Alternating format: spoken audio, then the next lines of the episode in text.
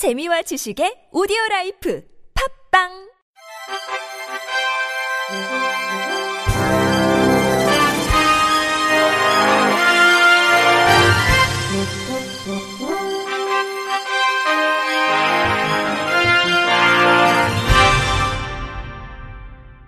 청취자 여러분 안녕하십니까? 10월 24일 화요일 KBS 뉴스입니다.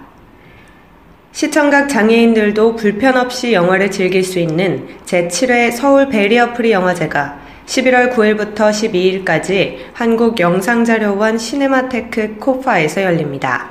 23일 베리어프리 영화위원회에 따르면 개막작 소나기와 폐막작 빌리 엘리어트를 비롯해 장편 및 특별 상영작, 한글 자막 단편 애니메이션 등 총 30여 편이 영화제 기간 상영됩니다.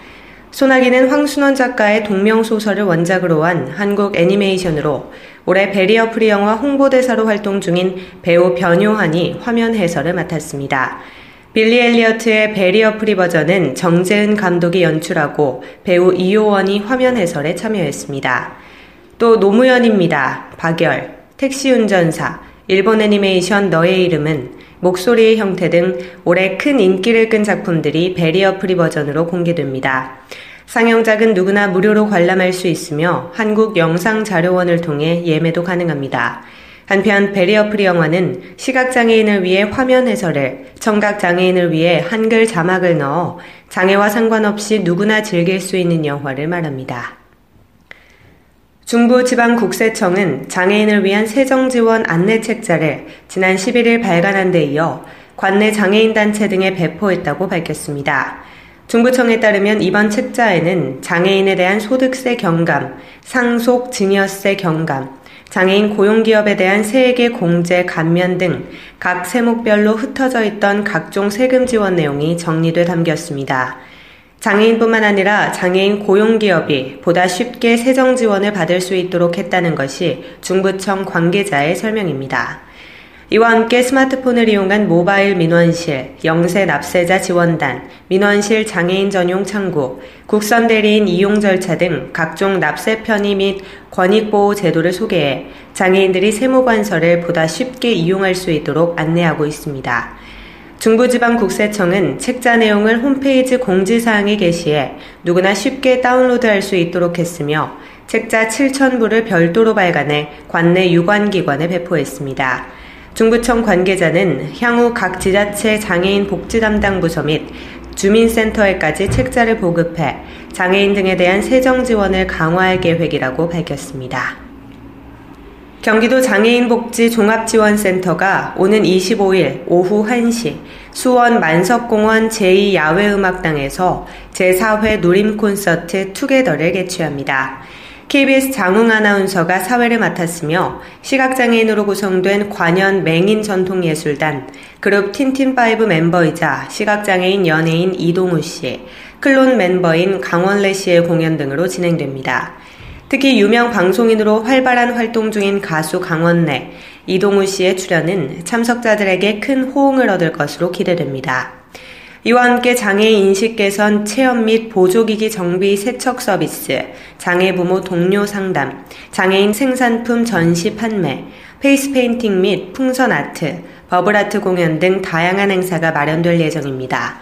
경기도 관계자는 이번 콘서트를 통해 많은 도내 장애인 및 가족들이 문화 향유 기회를 누리기 바라며 앞으로도 직접 참여하고 공감할 수 있는 문화예술 행사를 지속적으로 추진할 계획이라고 전했습니다.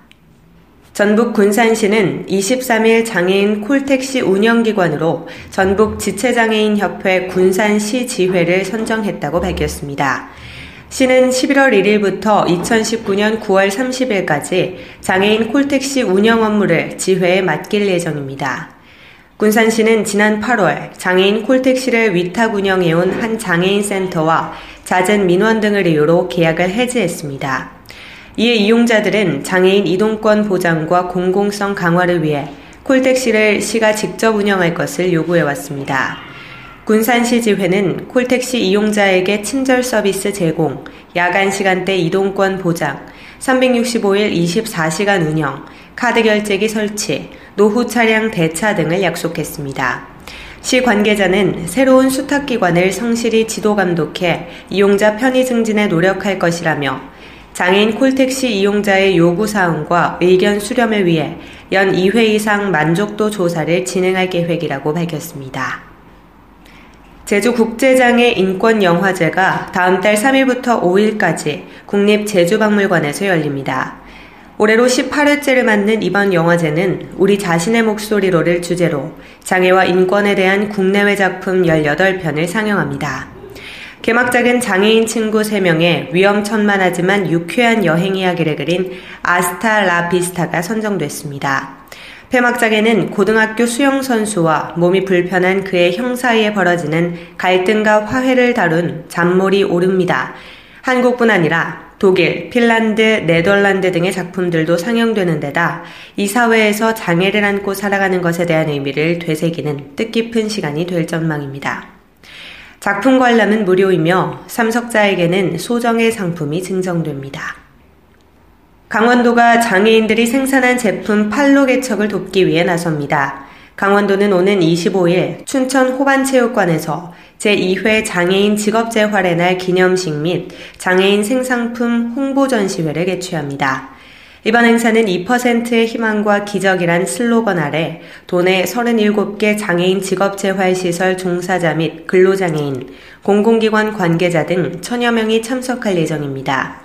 기념식 행사장에는 장애인 직업재활과 중증장애인 생상품 우선 구매에 기여한 유공자를 포상하며 홍보 동영상 상영, 2018 평창 동계올림픽 성공 및 장애인 직업재활 결의, 축하 공연 등 다채로운 행사가 진행됩니다. 또한 도내 27개 직업재활 시설에서 홍보 부스를 설치해 유기농 쿠키 및 제과제빵 시식, 생산품 홍보, 장애인 보장구 체험 등 다양한 프로그램이 마련됩니다. 도내 공공기관 구매 담당자를 대상으로 우선 구매 정보를 제공해 실질적인 구매로 연계하기 위한 교육도 함께 이루어집니다. 도 관계자는 이번 행사를 계기로 장애인 직업재활 사업 홍보와 지역사회 참여, 장애인 생산품 판로 지원 확대 등 장애인들의 자립과 복지 증진에 더욱 만전을 기해 나갈 계획이라고 밝혔습니다. 충북 옥천에서 마을 뒷산에 올라갔다가 소식이 끊긴 장애인 부부가 3일 만에 숨진 채 발견됐습니다. 23일 옥천 경찰서에 따르면 이날 오후 2시께 옥천읍 마항리 뒷산에서 74살 A씨와 57세인 부인 B씨가 숨져 있는 것을 발견했습니다. 경찰은 이날 오전 11시 30분께 A씨 부부의 사위로부터 실종 신고를 받고 119 구조대 등과 함께 수색에 나서 2시간 30여 분이 지난 뒤 이들을 찾아냈습니다. 청각장애와 지적장애가 있는 A씨 부부는 지난 20일 조상의 산소가 있는 마을 뒷산으로 올라간 뒤 실종된 것으로 알려졌습니다. 경찰은 발견 당시 시신의 외상 등이 없었던 점으로 보아 실족사 등을 염두에 두고 마을 주민들을 상대로 정확한 사망 경위를 조사하고 있습니다. 끝으로 날씨입니다. 내일은 전국이 대체로 맑겠습니다. 다만 내일 새벽부터 아침 사이에 안개가 곳곳에 끼겠으니 교통안전에 유의하시기 바랍니다. 내일 아침 최저 기온은 4도에서 12도, 낮 최고 기온은 18도에서 22도가 되겠습니다. 바다의 물결은 서해 앞바다 0.5m, 남해와 동해 앞바다에서는 0.5에서 1.5m로 일겠습니다. 이상으로 10월 24일 화요일 KBIC 뉴스를 마칩니다. 지금까지 제작의 안재영, 진행의 조소혜였습니다. 고맙습니다. KBIC.